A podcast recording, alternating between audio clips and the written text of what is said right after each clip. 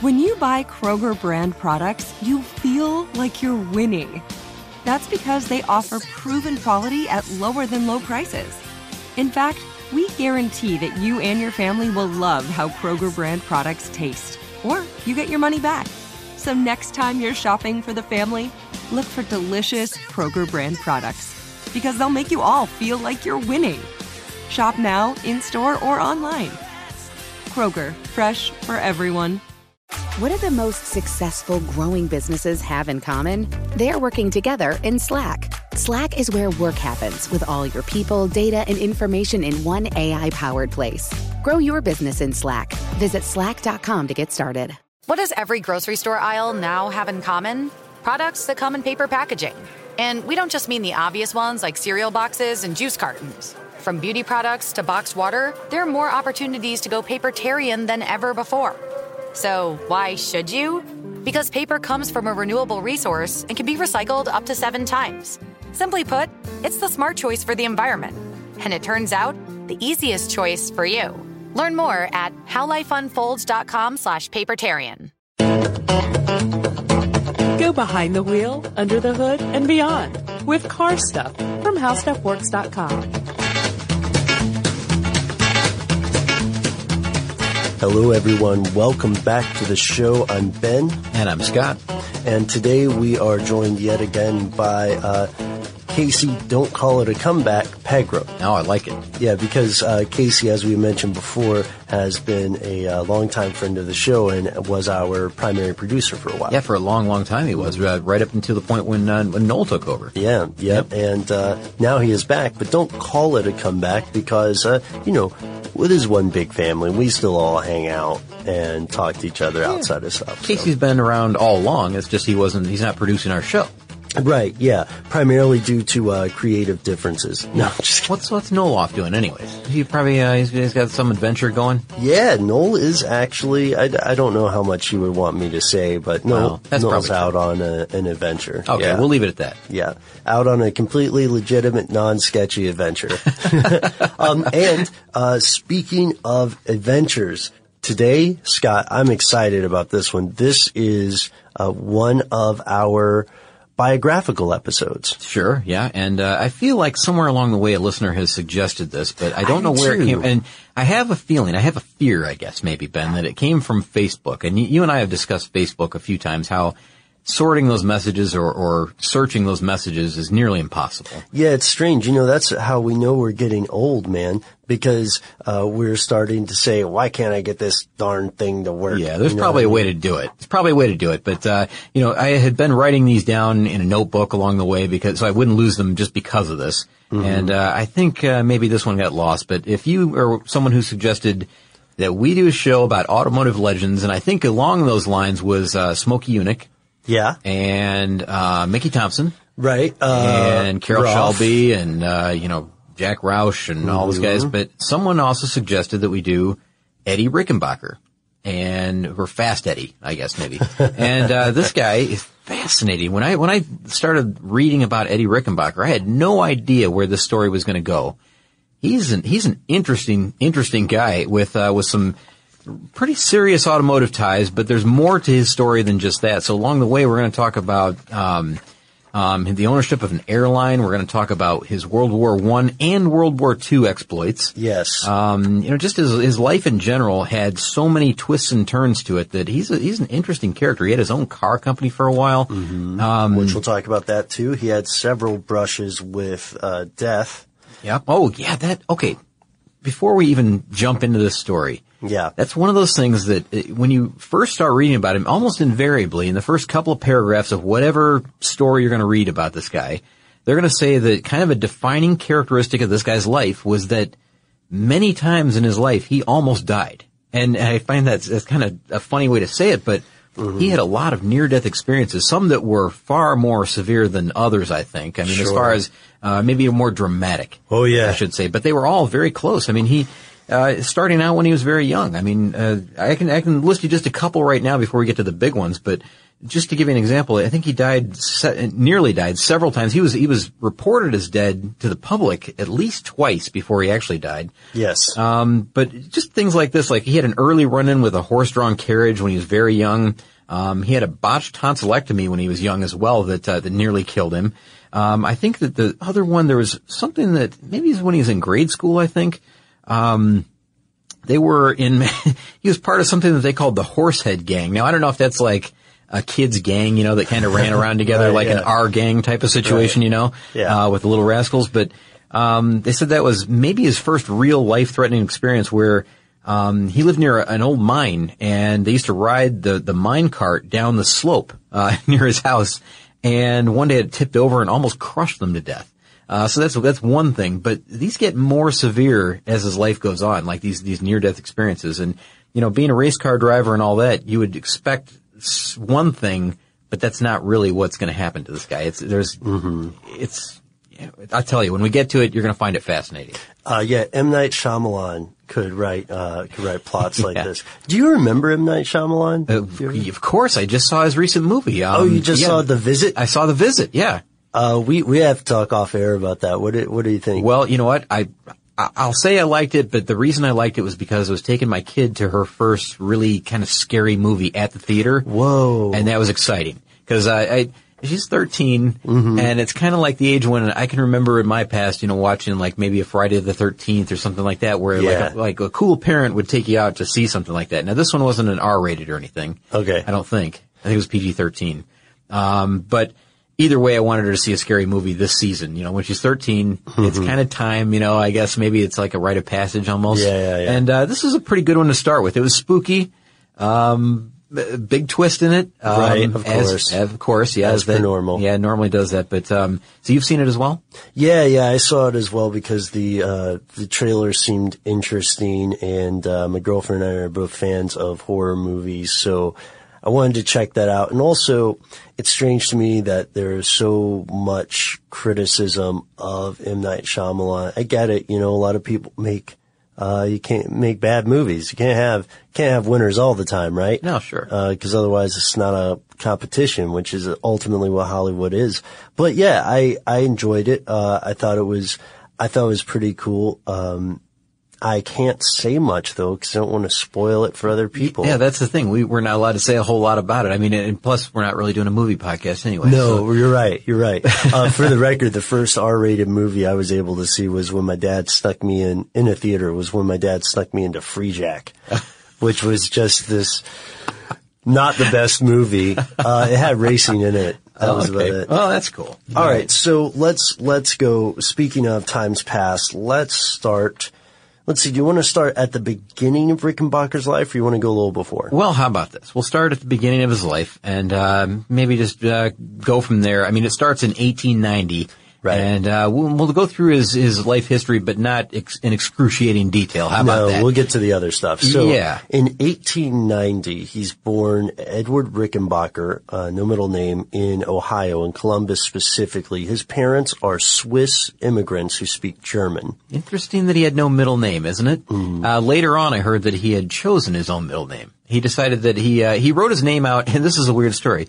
He wrote his name out 26 times and used every letter of the alphabet as a middle initial. To see how it feels. Yeah, like yeah, like he wrote his name out. Said Edward A. Rickenbacker. All the way to Edward B. Edward- and he Edward wrote all that, and he determined that he liked the look of V uh, the best, so he stuck with Edward Vernon Rickenbacker. Right. And that's kind of like his own self-given middle name. Which, you know, is a thing that I, I think is kind of cool. That, that'd be a cool thing to do as a kid, you know, and someone says, okay, you have to hold off for a while. You have to say, all right, you don't have a middle name now. You either have to earn one or give one to yourself. Well, this, this is kind of like what we do with uh, with Noel and with uh, with Casey. Yeah. right. The, the nicknames almost like uh, you know something in the middle. I guess you're right. Maybe we should alphabetize them. anyway, he loved machines from Yeah. a very, very early age, which is something that we hear often with entrepreneurs, right? Mm-hmm. Is that they are born with this love of machines. Now, you mentioned his, you mentioned his earlier brush with death during his affiliation with the Horsehead Gang. right? Sure, yeah, yeah, the mine cart and the uh, the cart tip, tipping over and almost crushing him to death. Um, so you know, he, he's uh, like a, a school age kid. You know, he's interested in machines and stuff like that, and you know, has a, a mechanical interest. Well, in 1903, when he was just 13 years old, his father passes away.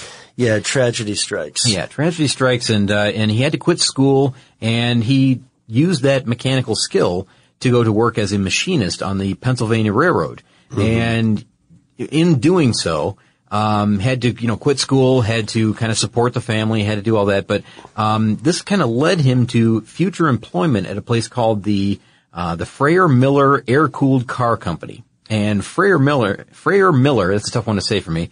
Um, that's a type of vehicle that was built by the Oscar Lear Automobile Company, and these were manufactured between 1904 and 1910. So, so just as he's beginning to uh, to develop his machining career, you know, with the Pennsylvania Railroad, uh, Frayer Miller uh, notices his talent and say that they, uh, you know, they want him to come work for that company. Yeah, yeah. So uh, he aggressively pursued any any kind of automotive related job, hobby, or industry. This is a car guy from very early age, and here is where we enter into one of the largest, most successful races in U.S. history because eventually. Rickenbacker becomes a race car driver in the early days of Indy 500. Yeah, and you know where all this began was remember I, I mentioned about the Frayer Miller car. Yeah, yeah. Okay, so he started racing these cars around 1910 when he was about age 20. So the Frayer Miller racing uh, history, I guess, if you want to go through that, I, I don't know if Yeah, we yeah. need to mention that or not, but um, it, this car was was promoted as being the car of endurance. Okay, so it was a uh, an endurance racing type vehicle. And of course, you know, Rickenbacker working for the company wanted wanted to uh, to race these cars as well, so he did start doing that. And you know, the, the racing history of the company goes back about five years prior to that. So 1905, you know, they built them from 1904 to 1910. Around 1905, they started racing them. And this is interesting, Ben. I found this little side note. The world's first 24 hour race was held in Columbus, Ohio. And that's where all this was happening. I don't know if we mentioned that. He We was, uh, mentioned he was born in Columbus. yeah, he's born in Columbus and really, you know, st- this working, you know, where he was, he's still w- living and working in Columbus, Ohio. Um, but the, the world's first 24 hour race was held in Columbus, Ohio, uh, back in 1905. And one of these, uh, these stripped down, uh, Frayer Miller cars was driven by Lee Frayer, one of the, uh, one of the co-founders of the company. Um, and during that 24 hour race, now he didn't finish the race because of an accident. It wasn't the car broke down or anything, but he drove a total of 728 miles, um, with an average of two hours and 10 minutes per 100 miles. So that's about 50 miles per hour. That's about what they were doing. Not bad for 1905, really. Uh-huh. but this wasn't Eddie racing yet. Um, and to continue that kind of uh, racing heritage, or, or you know, to kind of build the the, the uh, that heritage, I guess, uh, for the for the Frayer Miller company. Um, another one of the Frayer Miller employees ran in something called the Long Branch Race, and I think that was in New Jersey. I've been trying to dig into that. I'm pretty sure it was. Uh, but a Frayer um, Miller car covered more miles in one week than any other type of self-propelled vehicle. Now, more miles in one week. So this is a long, long race. I can't Yeah. find out a lot of details about this long, long branch race right now. Uh, but I think it was a week long race. So they covered 3,202 miles in six days, 15 hours and 29 minutes. Um, and they said during the last 1,800 or so miles, the engine never stopped and it broke records for distance and endurance along the way. So Eddie right away has kind of locked himself in with this company that has a really good reputation for endurance and racing and all that. And that leads him to the Indy 500, as you mentioned, in, Right. in the early, early days, the second race that was ever run there. very early days, and he ends up competing about four times. Yeah. Uh, in his in his first stint, uh, and this uh, this along with his other racing stripes, huh? Ah, it? not bad. Sorry, uh, he he gets a nickname himself, Fast Eddie. Yeah. So uh, Fast Eddie Rickenbacker. Rickenbacker. Uh, he joins uh, he joins Peugeot. He leaves Peugeot 1915. He joins the Maxwell Race Team. Uh, then he joins a team called Prest-O-Lite as their manager. Mm-hmm. And he is racing improved, uh, and then begins to race improved Maxwell's for Prest-O-Lite. And then something big hits. World War One. World War One. World hits. War One. Yeah, that's right. And uh, World War One. Uh, this is right around 1917, I think. And um, immediately he volunteers for service.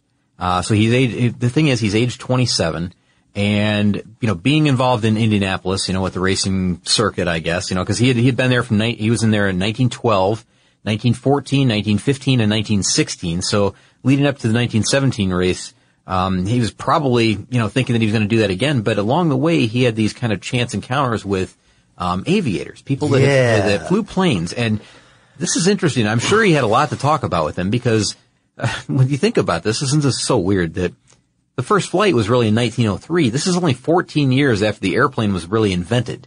So Right. he's got to be fascinated with these new machines and you know what they're all about. But right up to this point, you know, he's age 27. He has no experience in the seat of an airplane.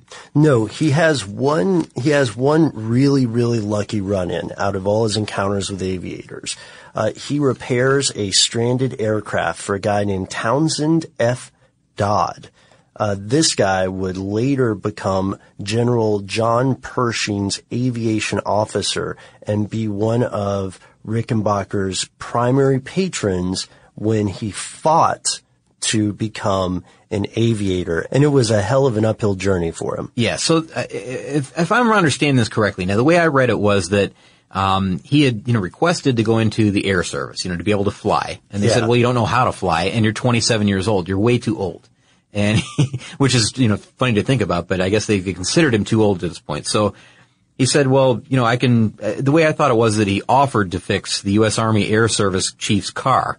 Uh, but maybe it was that he had fixed it ahead of time and he already knew the guy and they said, well, we're going to grant this guy a special favor, maybe. Ah, okay, yes. So, Is that maybe the way it happened? That he he repaired it ahead of time, and that's uh, it was kind of like, uh, well, I've scratched your back, now will you scratch mine? well, here's here's part of why it was tough, and and some of this is based on Rickenbacker's autobiography, Ah, yes, which has come at in a couple of points in his stories. It, it's come to uh, a matter of like contention. How his father really passed away is is one of those um, one of those parts that academics argue about too. sure, yeah, Uh, so we we do know I can talk a little bit about why it was so difficult for him to become an aviator, not just because he was 27, Sure. but also because this is World War One and he was a German American. Yes, that's right. But he was born, he's he was born, born here in the States, in the but- states, but, but his parents were of Swiss and German Right. uh, um, heritage, right? So it still takes so the, that prejudice is still there, you know, uh, and Yeah, would he would he you know with all of his heart fight against the German people? Right. Uh, when he is in, in fact himself by blood a German American. Yes, and just to show how important this is, he actually had to change his name. Just one letter.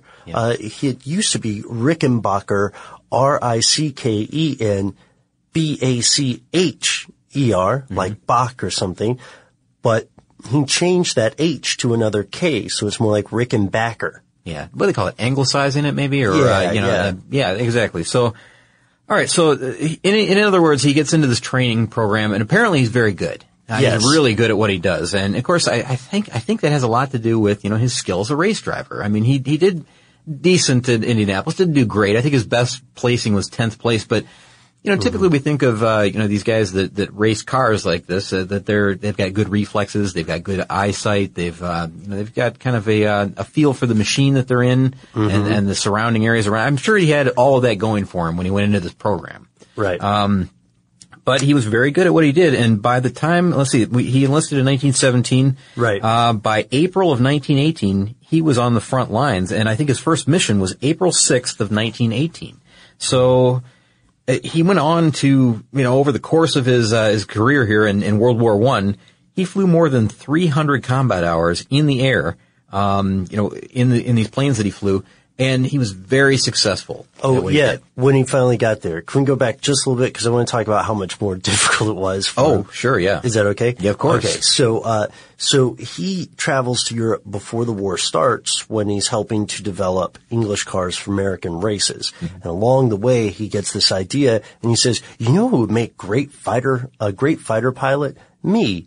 And other race car drivers, because we're really good at tight spaces and high speeds. All right, you know that's exactly what I just said. Yeah, Yeah. Huh. And, and What do you know? Yeah, exactly. That's what I'm bringing up because he agreed with you. It's an actual thing he said. Huh. Uh, and he, um, he also had one more huge hurdle that he had to get over when it came to actually flying. What was that? Had two. Uh, the first is that most of the guys they chose to be pilots at that time had college degrees. Oh. And he didn't. No, he dropped out when he was 13, so about Yeah. the seventh grade, somewhere Yeah, there. and he did correspondence courses and stuff like that, and he was largely self-taught. But also, he was a crack mechanic. yeah, the guy's smart. He was mechanically um, inclined. Right, and he was an engineering officer, so he would practice flying during his free time, but his superiors didn't want him, weren't, weren't 100% on his team when it came to becoming a pilot because then they would lose this awesome mechanic. He didn't have the traditional schooling that was required. Right. So eventually he says, look, I've got this guy who can replace me as a mechanic. Just let me get in the, the friggin' air. And they do. And that's when he beca- starts becoming a legend. Yeah, as he's you like said. uh, the guy's a superstar. I mean, Yeah. uh, he he. Okay, so here's kind of the the rundown of what happened when he was in World War One. Um, his his division, the 94th Aero Squadron, w- often encountered the Red Barons Flying Circus while he was there. He's right on the front lines, across the line from the Red Barons Flying Circus. And I, I know that they traveled and moved along. Now, the the Flying Circus, just in case you're not familiar, it's a it's a um, consolidation of four fighter squadrons on the German side, Yeah. and it was led by the Red Baron himself, Manfred von uh, Richthofen. Mm-hmm. I think I hope I'm saying that right, but it's the Red Baron, so everybody can picture the Red Baron. Um, but he was up against the best of the best, really. I mean, as far as like his his missions that he flew, and he was very very successful. In fact, he became the top U.S. flying ace of the entire war when all this ended. Earning him the nickname the Ace of Aces. Yeah, exactly right. So by May, I know he said that you know his first mission was in uh, when was it? April sixth of nineteen eighteen. By May thirtieth of nineteen eighteen, just two months after um, his service began, he was uh, he was an official flying ace. Now, to be a flying ace, I think we've talked about this in the past. A long, long time ago, we talked about I this. can't Maybe- remember how we got there, but we have. I think that it was part of. Remember when we were doing Audible ads? Mm-hmm. We talked about the Eddie Rickenbacker story. That's right. That's what we did, We yeah. mentioned uh, what it takes to be a flying ace, and just as a quick, real quick uh, recap, you have to shoot down a certain number of enemy aircraft in combat, and that number, uh, unofficially or actually somewhat officially along the way, is right around five. So if you shoot down five enemy aircraft, and that doesn't sound like a lot, but that's a lot when you're talking about a dogfight in World War One aircraft. I mean, uh, and, and in fact, you'll find that throughout history, most of the, the, the planes that were shot down were shot down by these top aces. It wasn't like, a, you know, just a few people that shot down one or two here and there and that was about it. There were a few people who shot down multiple planes. That's exactly what I mean. And Rickenbacker eventually, by the end of the war, his kill count or his his takedown count was up to 26. So he did very very well. That's again the top uh, U.S. flying ace of of the entire uh, the entire war. Um, now, just to give you some perspective, I guess the Red Baron, which is kind of, I mean, I think everybody can. You know, un- have heard the name the Red Baron, probably. Right. You know, whatever, whether it's Snoopy pretending to be the Red Baron on the, uh, you know, the Peanuts shows or whatever, but, um, he shot down something like, like these are confirmed shoot downs. like 80? 80. Yes. Yeah. And, and he's not the top ace of all time. The top ace of all time had something like, I want to say it was 352 or something like that. It was a huge, huge number. Just a, an enormous number. So these guys are responsible for a lot of, of, of plane takedowns and, and, uh, reconnaissance balloons and things like that. So by September of 1918, he was promoted to captain of the squadron. And then by, you know, October 30th of 1918, you know, just days before the end of the war, because I think it ended November 11th of 1918, uh, Rickenbacker made his 26th and final, you know, shoot down or takedown of a plane, uh, to become that, that top U.S. pilot or top U.S. flying ace. So, uh, this guy has definitely got, uh, got some chops, I guess. Yeah, absolutely. And this, okay. We'll take a, we'll take just a note here to emphasize how incredibly dangerous it was to be a pilot in World War One. Yeah. Right? Uh, you are, sure, you are capable in ideal circumstances of completing a mission, shooting down another plane, maintaining air superiority, right? But what you are in, what you are flying is a death trap.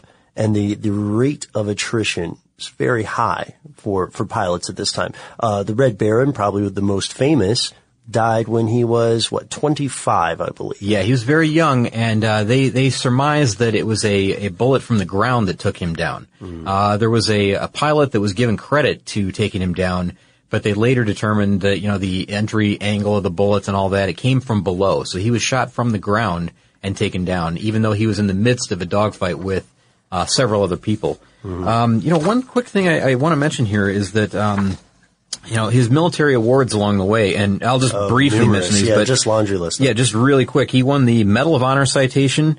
Uh, that's for conspicuous gallantry and intrepidity above and beyond the call of duty and action against the enemy. And, uh, this is, this is amazing. This, this shows you what kind of guy he was. He voluntarily, he was on voluntary patrol over the, uh, over the enemy line and he, uh, disregarded the odds against him and he dove in on five uh, Fokker type airplanes that were protecting um, a again a a photographic plane that was you know making reconnaissance runs, and he went against all these odds and he dove in on five other airplanes and he took several of them down, including that plane, the uh, the photographic plane.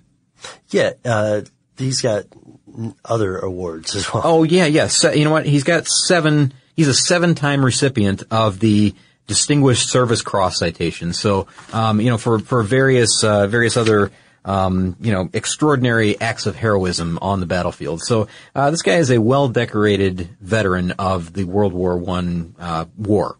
You're a growing business, which means you need every spare hour you can find. That's why the most successful growing businesses are working together in Slack.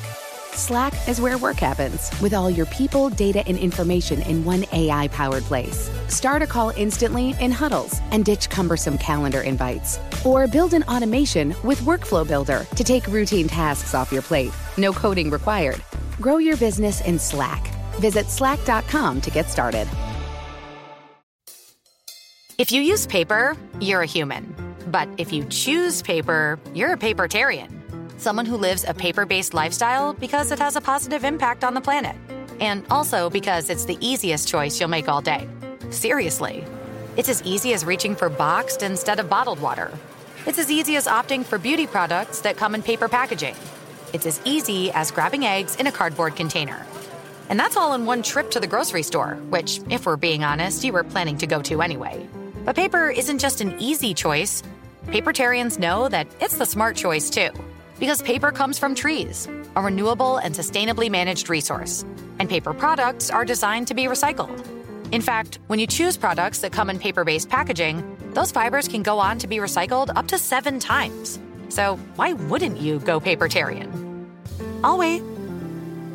Learn more at howlifeunfolds.com slash papertarian. Get emotional with me, Radhi Devlukia, in my new podcast, A Really Good Cry. We're going to talk about and go through all the things that are sometimes difficult to process alone. We're going to go over how to regulate your emotions, diving deep into holistic personal development, and just building your mindset to have a happier, healthier life. We're going to be talking with some of my best friends. I didn't know we were going to go there on I'm this. People that I admire. When we say listen to your body, really tune into exactly. what's going on. Authors of books that have changed my life. Now you're talking about sympathy, right. which is different than empathy, yeah. right? And basically have conversations that can help us get through this crazy thing we call life. I already believe in myself. I already yeah. see myself. And so when people give me an opportunity, I'm just like, oh, great, you see me too. We'll laugh together, we'll cry together, and find a way through all of our emotions. Never forget, it's okay to cry as long as you make it a really good one. Listen to A Really Good Cry with Radhi Devlukia on the iHeartRadio app, Apple Podcasts, or wherever you get your podcasts. Right. Uh, so he becomes famous. And for people who weren't alive during that time, and not many of us were, uh, the the magnitude of this fame may be difficult to communicate because a war hero then was in some ways very different from a war hero now, right? Sure. And you know, one quick thing I wanted to mention is that these guys were flying in planes that had canvas wings. Right. They were held together with like a, a thick glue that they call, I think it's dope. They call it aero dope or something mm-hmm. like that. Um, it's stretched over a, a, wooden frame, and you've got a gasoline engine that is probably leaking like crazy. You know, gas and oil and all other fluids. Yeah, yeah. You got a machine gun that you're operating on top of that. Uh, you're trying to fly. It's it's brand new technology, really, at the time. All this stuff is. Um, and you're fighting in the air in a three-dimensional combat, uh, mm-hmm. you know, situation. It's it's incredibly difficult. Um, so, so again, it's, uh, it, it's, it's really, uh, it was against, you, you, were against the odds really to even come back from a mission in a mm-hmm. lot of mm-hmm. cases. Um, just because of mechanical failure or whatever. Right. And this adds to his fame.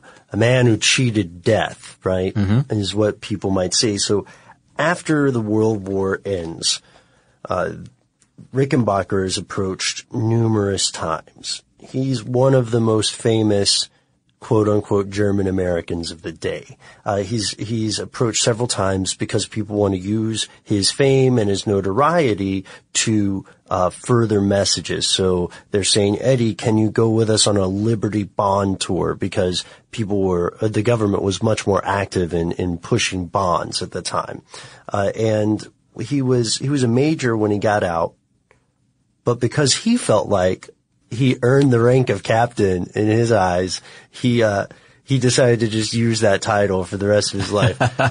the way that sometimes people will appoint themselves bishops. Ah, I see. You know what okay. I mean? Yeah, I get you. Okay. So here's what's going on at this time too. So it's now, let's say it's 1921 mm-hmm. and he founds his own automobile company, as uh, you know, a lot of people with big names at the time could do. Right. He could throw around his influence and his name, and, and uh, you know, make things work for him. And really, uh, not a bad car that he put together. I mean, he founded the company called the Rickenbacker Motor Company in 1921 in Detroit, yeah. Michigan by 1927, I'll let the cat out of the bag. It was defunct by 1927, so it didn't last very long. But right. they built a, a, just a bunch of really interesting looking vehicles. They built sporting coupes, they built touring cars, they built sedans, roadsters. They also had a lot of innovations. And and not to, am I rolling over you? No, no, I'm no, just excited about this no, part. Go ahead. Well, they had they had a lot of stuff that you wouldn't see in other cars. So we mentioned uh, we mentioned Rickenbackers in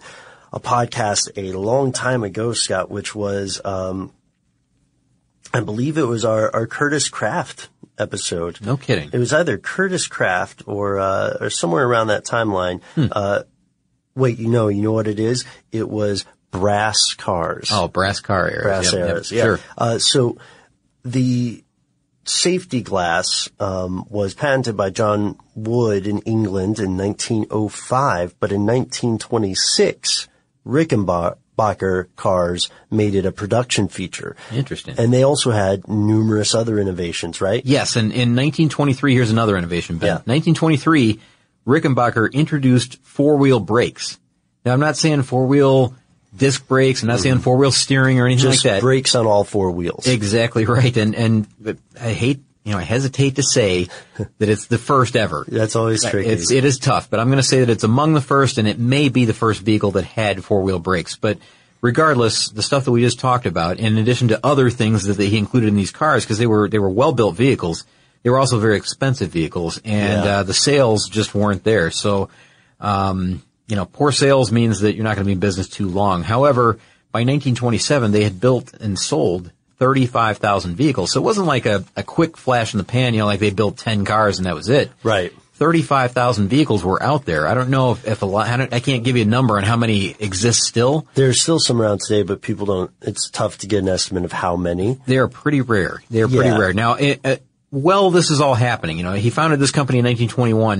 In 1922, he was married to his his wife that he kept for the rest of his life, um, right. A- Adelaide Frost, mm-hmm. and they had two kids along the way. They had a, a, son named David in 1925 and a son named William in 1928. And it wasn't all bad news when Rickenbacker Automotive went bankrupt in 27 because that's the same year that Eddie Rickenbacker, get this, Scott, bought the Indianapolis Motor Speedway. Yes. So, so here's the, the crazy thing. He had raced there as a youngster. And then bought the entire thing. Yeah, went to the war and then bought the Indianapolis uh, Speedway. And that place is enormous. Have you ever yeah. been there? It's a two and a half mile oval and just an incredible facility. He bought it for $700,000 in 1927. Now, I, I did the conversion on this, Ben, of course. Yeah, and yeah. in today's money, Uh-huh. that would be nine and a half million dollars. Now, you may think, well, it's not, I mean, that's not completely out of, out of range. I mean, you could say like, well, geez, that doesn't sound like it's a lot of money for the, the Indy 500 track right now. It's probably worth a lot more than that right now. But it wasn't exactly the track that we know now either. It had flat corners. Um, the facilities weren't what they are now, of course. Um, he made a lot of improvements along the way. One thing that he did is he introduced um, bank turns to Indianapolis. They didn't have bank turns; it was a flat track, as I just mentioned. Um, they mentioned a lot of other upgrades that he did along the way, but he owned this track through some really difficult times. So he bought it right after you know this company went under. So he he fails as as a as a um, an automotive magnet, I guess, and right. Uh, and right away picks up with this this purchase of the track, and and holds on to it for decades. And in his defense, Scott, uh, Rickenbacker Motors, uh, the, the bankruptcy, I don't think is really his fault, to be absolutely honest with you, because the, the company itself happened when a guy named Barney Everitt decided to start up another car company. And That was that was his business partner. yeah, and he had started car companies before. He was asking uh, Rickenbacker for the use of his name, and then in return, he named him. He named Eddie Rickenbacker vice president and director of sales. Oh, I see. Okay. So it's not a um, He's trying to get on the coattails of Rickenbacker's fame. kind of yeah. I see. Just to sell the car with the name on it, and uh, it didn't quite work out that way. I mean, the, the cars were just too expensive. And it wasn't the car's fault. It was So- just the time. Well, it makes sense. And I, I mean, when I say as a failure, I mean just mean that it went defunct. That's all. Um, as did so many others of that era. So really, it's that's a tough one to sort out. But um, the, I mentioned the ownership of this through through many difficult times. They he owned this track through the Great Depression. He owned this track through World War II and right up to the very end. He sold it in 1945 to the Hulman family. And the Hulman family are the ones that currently own it. So they've owned it since 1945 through present day. Um, and that's who he exactly sold. He sold it to that family. Um, now let's see. Um, somewhere in there. Now, while he's still on the track before World War II, in 1938, boy, this guy must have been doing all right, Ben. He bought Eastern Airlines. And I need to make a note here that this isn't the Eastern Airlines that uh, is the new kind of startup Eastern Airlines that, Right. that that started in around 2011, a very small company that has like three planes right now. This is the the big Eastern Airlines. It wasn't big when he bought it, but it became very big. Um, he turned it into kind of a national brand. This one started in 1926. He bought it in 1938, and um, kind of grew it from this small small company to a huge national brand where they had 304 planes at the end. Yeah, because he heard uh, GM was going to sell it, right? And, Yeah. and then he uh, he bought it for you know, as, as you said, a, a lot of money. Yeah, Um, I, I had three point five million. that's a lot of money. Yeah, Uh, especially when you're talking about 1938. Yeah, yeah, exactly. Uh, so he he did grow this, and one of the big things he did that would later become a point of contention between him and the president at the time was that he negotiated with the U.S. government to privatize airmail routes. Yes, exactly. And he really was not a fan of this idea. You're a growing business, which means you need every spare hour you can find. That's why the most successful growing businesses are working together in Slack. Slack is where work happens with all your people, data, and information in one AI powered place. Start a call instantly in huddles and ditch cumbersome calendar invites. Or build an automation with Workflow Builder to take routine tasks off your plate. No coding required. Grow your business in Slack. Visit slack.com to get started. If you use paper, you're a human. But if you choose paper, you're a papertarian. Someone who lives a paper based lifestyle because it has a positive impact on the planet. And also because it's the easiest choice you'll make all day. Seriously. It's as easy as reaching for boxed instead of bottled water. It's as easy as opting for beauty products that come in paper packaging. It's as easy as grabbing eggs in a cardboard container. And that's all in one trip to the grocery store, which, if we're being honest, you were planning to go to anyway. But paper isn't just an easy choice. Papertarians know that it's the smart choice too. Because paper comes from trees, a renewable and sustainably managed resource.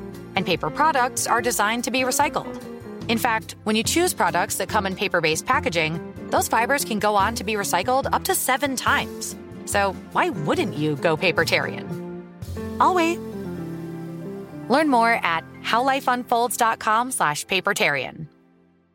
Get emotional with me, Radhi Devlukia, in my new podcast, A Really Good Cry. We're going to talk about and go through all the things that are sometimes difficult to process alone. We're going to go over how to regulate your emotions, diving deep into holistic personal development, and just building your mindset to have a happier, healthier life. We're going to be talking with some of my best friends. I didn't know we were going to go there on this.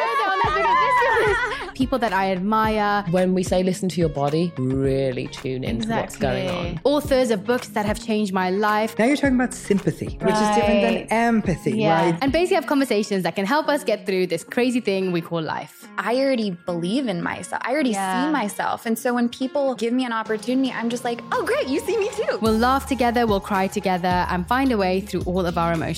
Never forget, it's okay to cry as long as you make it a really good one. Listen to A Really Good Cry with Radhi Devlukia on the iHeartRadio app, Apple Podcasts, or wherever you get your podcasts. No, no, because this, uh, having the airmail routes for Eastern Airlines was great because it's a, a, promise of solid business. Everybody's sending mail, at least at that time, right? Yeah. yeah. And uh, later, and we don't have to go too much into this, but um, later he had a clash because under the New Deal policies that Franklin Roosevelt put in, uh, he he had intense objections to these policies. Yeah, he was a staunch conservative. He was a staunch conservative for sure, and he objected to the New Deal policy of canceling airmail contracts with private aviators because it meant that the U.S. Army Air Corps was going to be flying the mail, and several inexperienced pilots were killed in the course of doing this. I see. So he was he was feeling that they were almost put in that position uh, when they shouldn't have been put in that position. It was like it was like killing them. Yeah, and he has yeah, legalized murder is one of his quotes. He also has another great quote from his autobiography uh, because he would he would tell people in the public, John John and Jane Q public, he would say, "Hey guys, flying is great, uh, but and here's the quote: I have never liked to use the word safe in connection with either Eastern Airlines or the entire transportation field. I prefer the word reliable. Ah, perfect lead in, Ben, to one of the two major near-death incidents that, uh, that Eddie had to deal with in his life, I right. guess. Uh, so this is maybe, this is going to be the first time when he was reported dead to the public, but wasn't. And as part of that whole thing, you know, he had to do a lot of, you know, business travel. And of course he's going to fly Eastern Airlines and on, uh, let's see, what's the date? February 26th of 1941, mm-hmm. uh, there was a crash. Yeah, he was on a Douglas DC-3 airliner and was just outside of Atlanta, Georgia. Yeah, that's right. There was a, the, the airport, I think it was called Candler Field or something like that, which was, uh, which is now Hartsfield Jackson Airport. So the main airport here in Atlanta. And you got to imagine what Atlanta was like at the time. It was not quite as built up as it is now. You know, huge. Uh, there were some areas that were farmland outside. Right. And the plane apparently went down um, on its way, on its approach to Atlanta, and I think it was a number of hours. It was overnight uh, that they didn't find this plane. You know, it went down. They knew that it went down, but they couldn't find it. They couldn't yeah. locate it for for many many hours, several hours. right. hours. They couldn't. Yeah, they had to spend the night there out at the crash. Uh, there was more than one survivor. Uh, Rickenbacker, though, picture this, you guys. He was soaked in airplane fuel. He couldn't move. He was trapped in the wreckage, and he was uh, he was trying to motivate the other people, the survivors who were able to walk. He said, "Go, run, get help, yeah. get us out of here." This is a this is a plane that holds 16 people. Eight of them perished in this wreck, and the other eight survived, but they were in conditions similar to him. And I'll tell you that this gets a little bit gruesome here at the end, but Eh, this is this is awful, Ben. Now you said he's soaked in fuel, can't move, and he's there overnight trying to to you know keep the morale up on the on the crash right. site, I yeah. guess, because they're waiting to be found. It's it's hours and hours. I mean, we're talking like you know six, seven, eight hours before they find this plane, even. So he says he says, and I'll I'll read part of this. He says, while he was still conscious but in terrible pain, he was left behind. You know, when the ambulances finally arrived, by some ambulance drivers because they thought he was dead. They thought he was one of the fatalities. He was in such bad shape. Right. It was one of those, let's take care of the living. Yeah. And he, he was, you know, trying to convey to them that he's alive. They didn't know it. So, all right. So he, when he arrives at the hospital, his injuries were so, so they're so grotesque that even the surgeons and physicians who knew he was alive at this point said, we need to concentrate on other people who may have a better chance of making it. Right. So he had a lot of, he was busted up, man. He had a fractured skull, uh, other head injuries. Uh, he had, his left elbow was shattered, not broken, mind you, shattered. Yeah, he had a crushed nerve, a paralyzed left hand, several broken ribs, a crushed hip socket. His pelvis was broken in two places. Um, he severed a nerve in his left hip, and he had a broken knee. And this is maybe the worst part. Yeah, man. this is the, this is awful. this is the cherry on the gross sundae. All right, the impact caused his left eye to be expelled from the socket, so it's hanging down on his face, outside of its socket. His left eye, but he can still see out of the thing. So, so they have to not reattach, but put it back in its socket, which they do, along Mm. Yeah. with fixing all this other stuff. Which can that's wrong with happen. Oh, this is horrible. So imagine what he looks like, and and he's soaked in fuel. It's been what an awful thing, huh? I This is the president of yeah. Eastern Airlines that he just crashed in his own his own jet, his own plane, um, or own airplane. Yeah, rather. he's in the hospital for months. Yeah, long, long time. And he says, but of those months, he said, uh, for 10 days, he was really at death's door. I mean, 10 days, they weren't sure whether he's going to make it or not. And, oh, by the way, one quick thing. He regained full vision. Uh, you know, his left eye, his right eye, Yeah. all of it. He, it all came back, but it was uh, touch and go for a while. He said, well, he was at death's door for those 10 days. Um, he said he had this overwhelming sensation of calm and pleasure during the time. So he felt like, you know, maybe this isn't so bad. Things are going to be okay for me. You know, either way this turns out. Uh, Sounds I like painkillers to me. well, you know, I think that's kind of nice though, and especially for this guy who had so many near-death experiences, like to feel that way about it. Um, And there's another big one coming. Mm-hmm. yeah, Um, you know what? We should probably just go straight to that one. Let's do it because I'll, I'll tell you what. This happened in February. This is late February of 1941, the one we just talked about, that crash. Now he was um, 51 when that happened. Just a year later, a little bit over a year later, in October of 1942, this guy Ben, and I'll just tell you now because the story gets interesting. I'll tell you, he was adrift at sea with with other survivors of a plane crash for 24 days before they found him. Right. He originally thought it was 21, but he he corrects it later. Yeah. Here, let's talk about how this happens. Uh, so it's October 1942. At this point in his life, uh, Rickenbacker is taking tours, Yes. and he Well, yeah, because he's uh, he he is um, offering his his his I guess his uh, his celebrity right to uh, to war efforts at this point, right? to increase support from civilians, to boost morale for soldiers. yeah, he's, he's doing his um, patriotic duty. Right. And uh, he is on a tour of air bases in the Pacific Theater to review living conditions, operations, but also on a secret mission. Ah, yes. Now this is this is intriguing to me.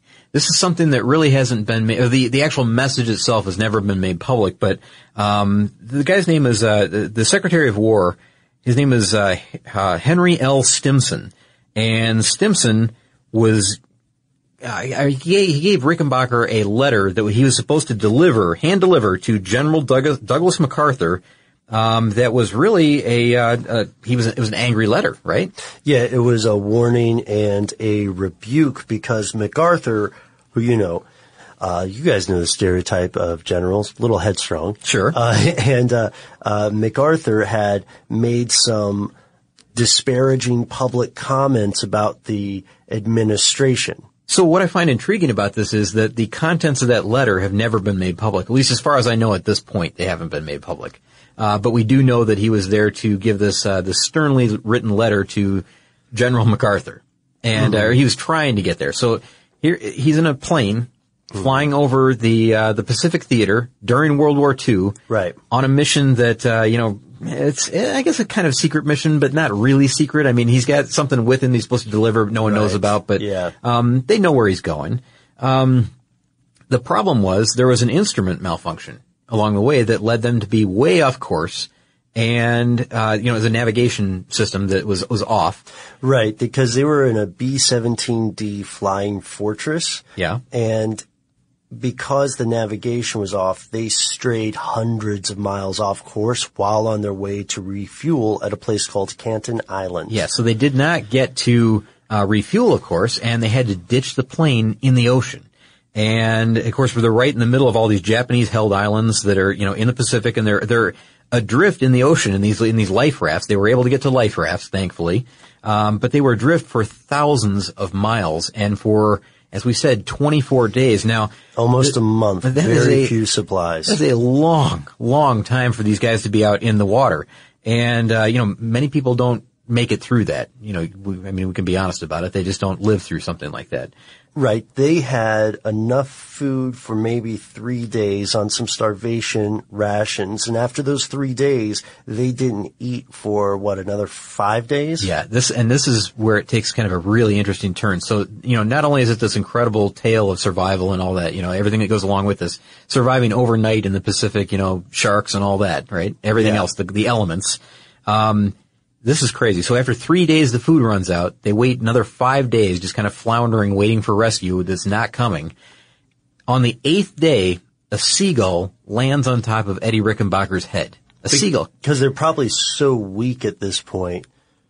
You know, look, I don't want to spread a bunch of, uh, seagull stereotypes, but they're not the nicest birds. So, so these, this gull probably, you know, doesn't, probably thinks this person is either dead or too weak really to yeah. put up a fight, but the, they are wrong. Honestly, the seagull might have seen the people as a meal at that point, or some, you know, a part of a meal. It's possible. Uh, possible, yeah. So they're, you know, that seagull is wrong because Rickenbacker somehow managed to catch the seagull that was on top of his head. He caught the, the, the, the bird.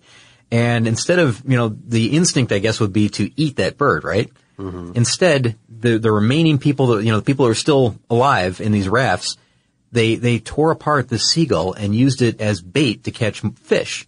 Oh, and yes, yes. Okay. And we also should say that at this point, that crash in the airplane in Atlanta, that was the first time that the press said Rickenbacker was dead. Yeah, yeah. Uh, this ha- this was um, this was the second time because they're they're managing to survive. Yeah. Largely because of the seagull, right? But, but helping them catch food. Yeah, but I think people at home were thinking, well, you know, they're gone. Uh, because, right. you know, they reported the plane down. It had been a couple of weeks maybe at this yeah, point. Yeah, the uh, U.S. Navy had searched for a little more than two weeks until yeah. his wife said, please just go one more week. Yeah, she, she's the one who prompted them to continue the search for another week. And, and as he says, you know, you know, addition to the, in addition to the seagull thing, you know, where they use that as bait for fish food, you know, so that they could, or bait for fish rather, um, he said they lived on sporadic rain that, that fell from the sky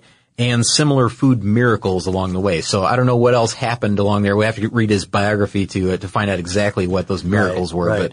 But but uh, I mean, if it's anything like the seagull story, that's pretty incredible, really. So um, Rickenbacker, always being kind of an alpha male, starts uh, bossing around the other people and and uh, trying to assume leadership to. They say keep the spirits up. well, you know, you, you say bossing, but you know, you've got to, someone has to take that role and someone say, has to motivate. And you have to, you do, because everybody begins to give up. I mean, and 24 right. days, I mean, I bet there were guys that were ready to give up after three or four days, you know, when the food ran out. One, one crew member did die. Yeah, one did die and they had to bury him at sea. Uh, Alec, uh. Yep. From, from, he was a USAAF member, right? Mm-hmm. And so can you imagine what his wife is going through at home thinking like, this isn't, again, my husband's dead, and but he's not really dead. And after you know prompting them to to search for another week, they eventually find find them. They find the survivors, and um, you know, of course, they're all suffering from hypothermia, sunburn, dehydration, right. starvation, almost starvation. Yeah, rather. and this is on uh, November thirteenth. They find them yeah. off the coast of Tuvalu. And um, you know, this this information that was made public was also, you know, of course, General MacArthur heard about this and and wants to meet with the guys, you know, to continue and and Rickenbacker delivers the message. He, he yeah. completes the mission, which I think is really, really cool. He held on to that special message and delivered the message to MacArthur. Mm-hmm. Mission accomplished. Mission accomplished at great cost. Uh, so this this is a story that has been recounted numerous times. You can read about it in a book that he wrote about the experience called Seven Came Through. Uh, you can read about another book by Lieutenant James Whittaker called We Thought We Heard the Angels Sing. Mm-hmm. This is not the last mission that the U.S. sends Rickenbacker on. He also goes in 1943 to uh, the Soviet Union, right? Yeah. And uh, he. It's kind of a reconnaissance mission. Yeah, it's it's uh, it's a reconnaissance. It's an observation mission, right? He's also on a, a bit of a friend finding mission. And uh, he, when I say friend finding, I mean that in the diplomatic or espionage sense. You know yeah. what I mean? Yeah, He's sure. making connections. Yeah. And uh, the the idea is that he's supposed to provide the Soviets with technical assistance for their American uh, aircraft, right? Yeah.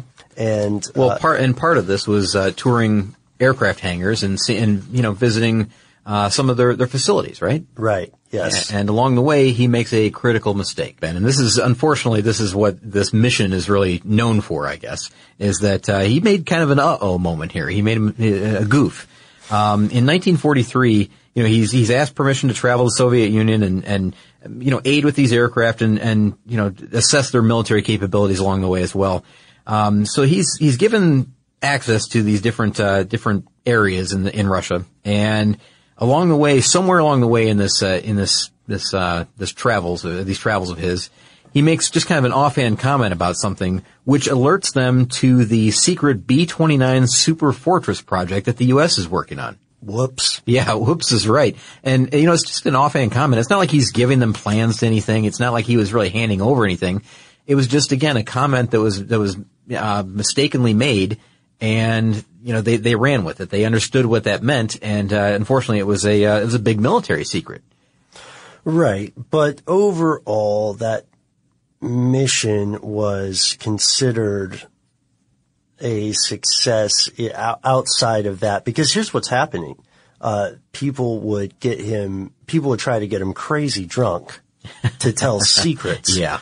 Uh, which is just the, the spy game. But he, um, he does end up speaking with Winston Churchill about this. Sure. Uh, we don't know if he there was some movement in the U.S. and uh, the the U.S. military and diplomatic fields, but we don't think that President Roosevelt ever met with him, which is no surprise because they were not buddies. Well, not friends at that point, right? Yeah, exactly. And um, so his- Different views, let's say.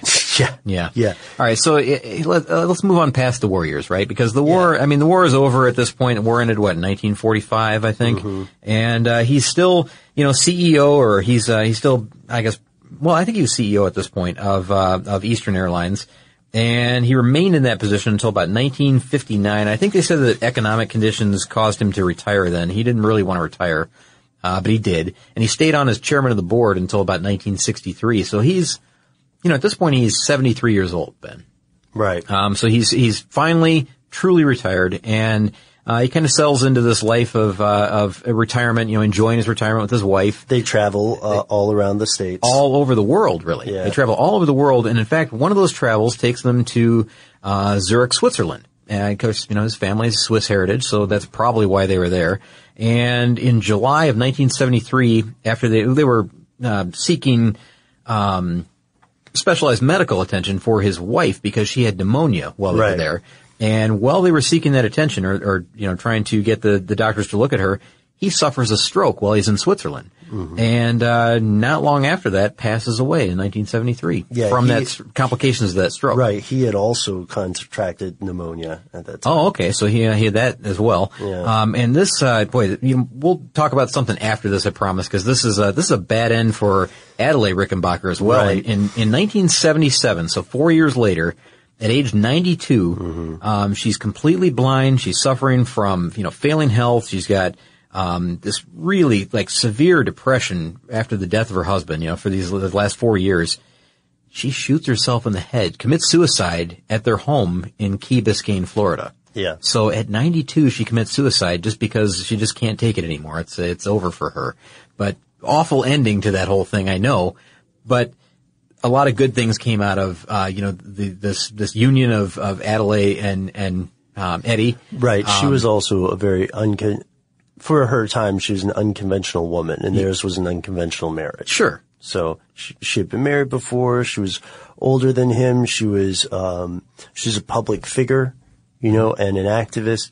So it may have been a situation where she said, I'm done. Well, I'm satisfied. Probably, yeah. Like it's uh, it's over for me. I mean, it's Yeah. uh, everything worth seeing and doing is, is done. But um, again, you know, they had a couple of kids along the way. They had a good Mm-hmm. life together. They traveled a lot. Um, you know, in those those final years.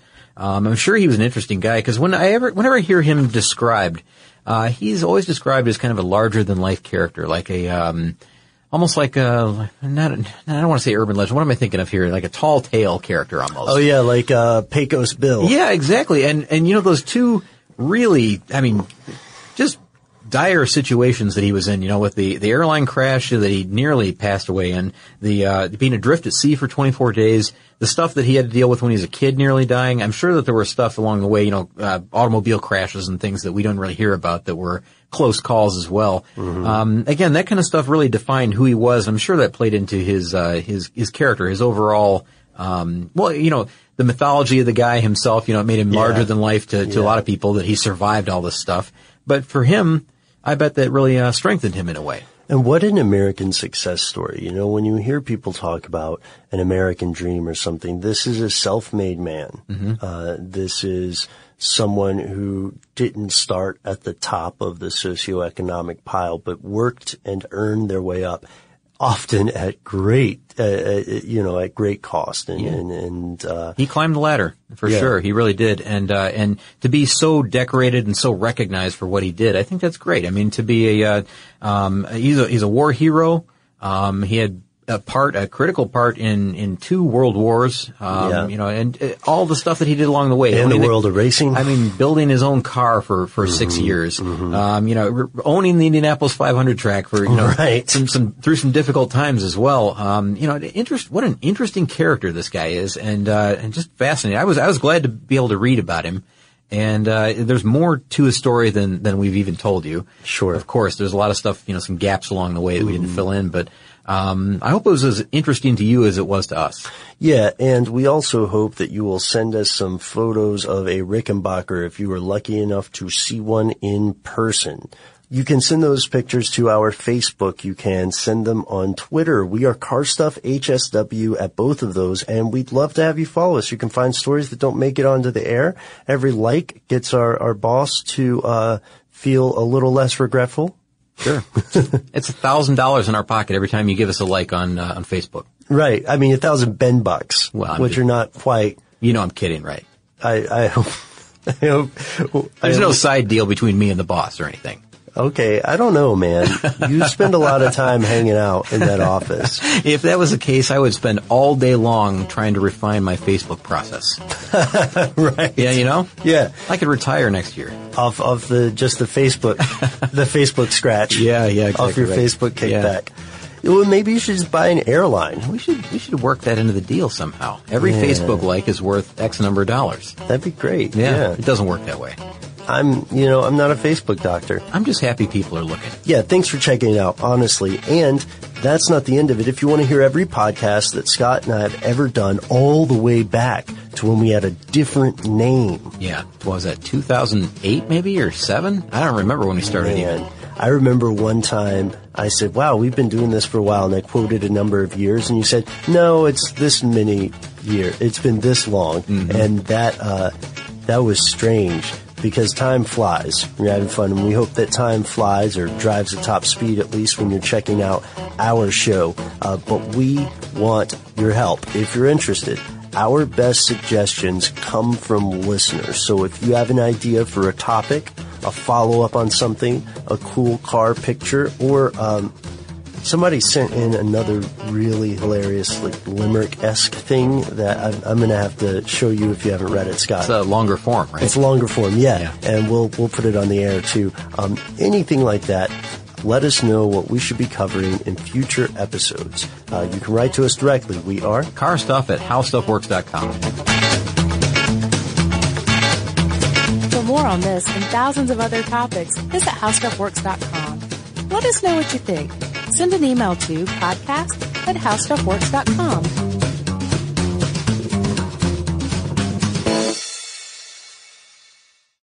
Without the ones like you, who work tirelessly to keep things running, everything would suddenly stop. Hospitals, factories, schools, and power plants, they all depend on you. No matter the weather, emergency, or time of day, you're the ones who get it done. At Grainger, we're here for you with professional grade industrial supplies. Count on real-time product availability and fast delivery. Call, clickgrainger.com or just stop by. Grainger for the ones who get it done. This episode brought to you by 20th Century Studios' Kingdom of the Planet of the Apes. Director Wes Ball breathes new life into the epic franchise. As a ruthless king attempts to build his empire at the expense of the remaining human race, a young ape begins a journey to fight for a future for apes and humans alike. Kingdom of the Planet of the Apes. Enter the kingdom in IMAX this Friday and theaters everywhere. Get tickets now. Viking, committed to exploring the world in comfort. Journey through the heart of Europe on an elegant Viking longship with thoughtful service, cultural enrichment, and all inclusive fares. Discover more at Viking.com.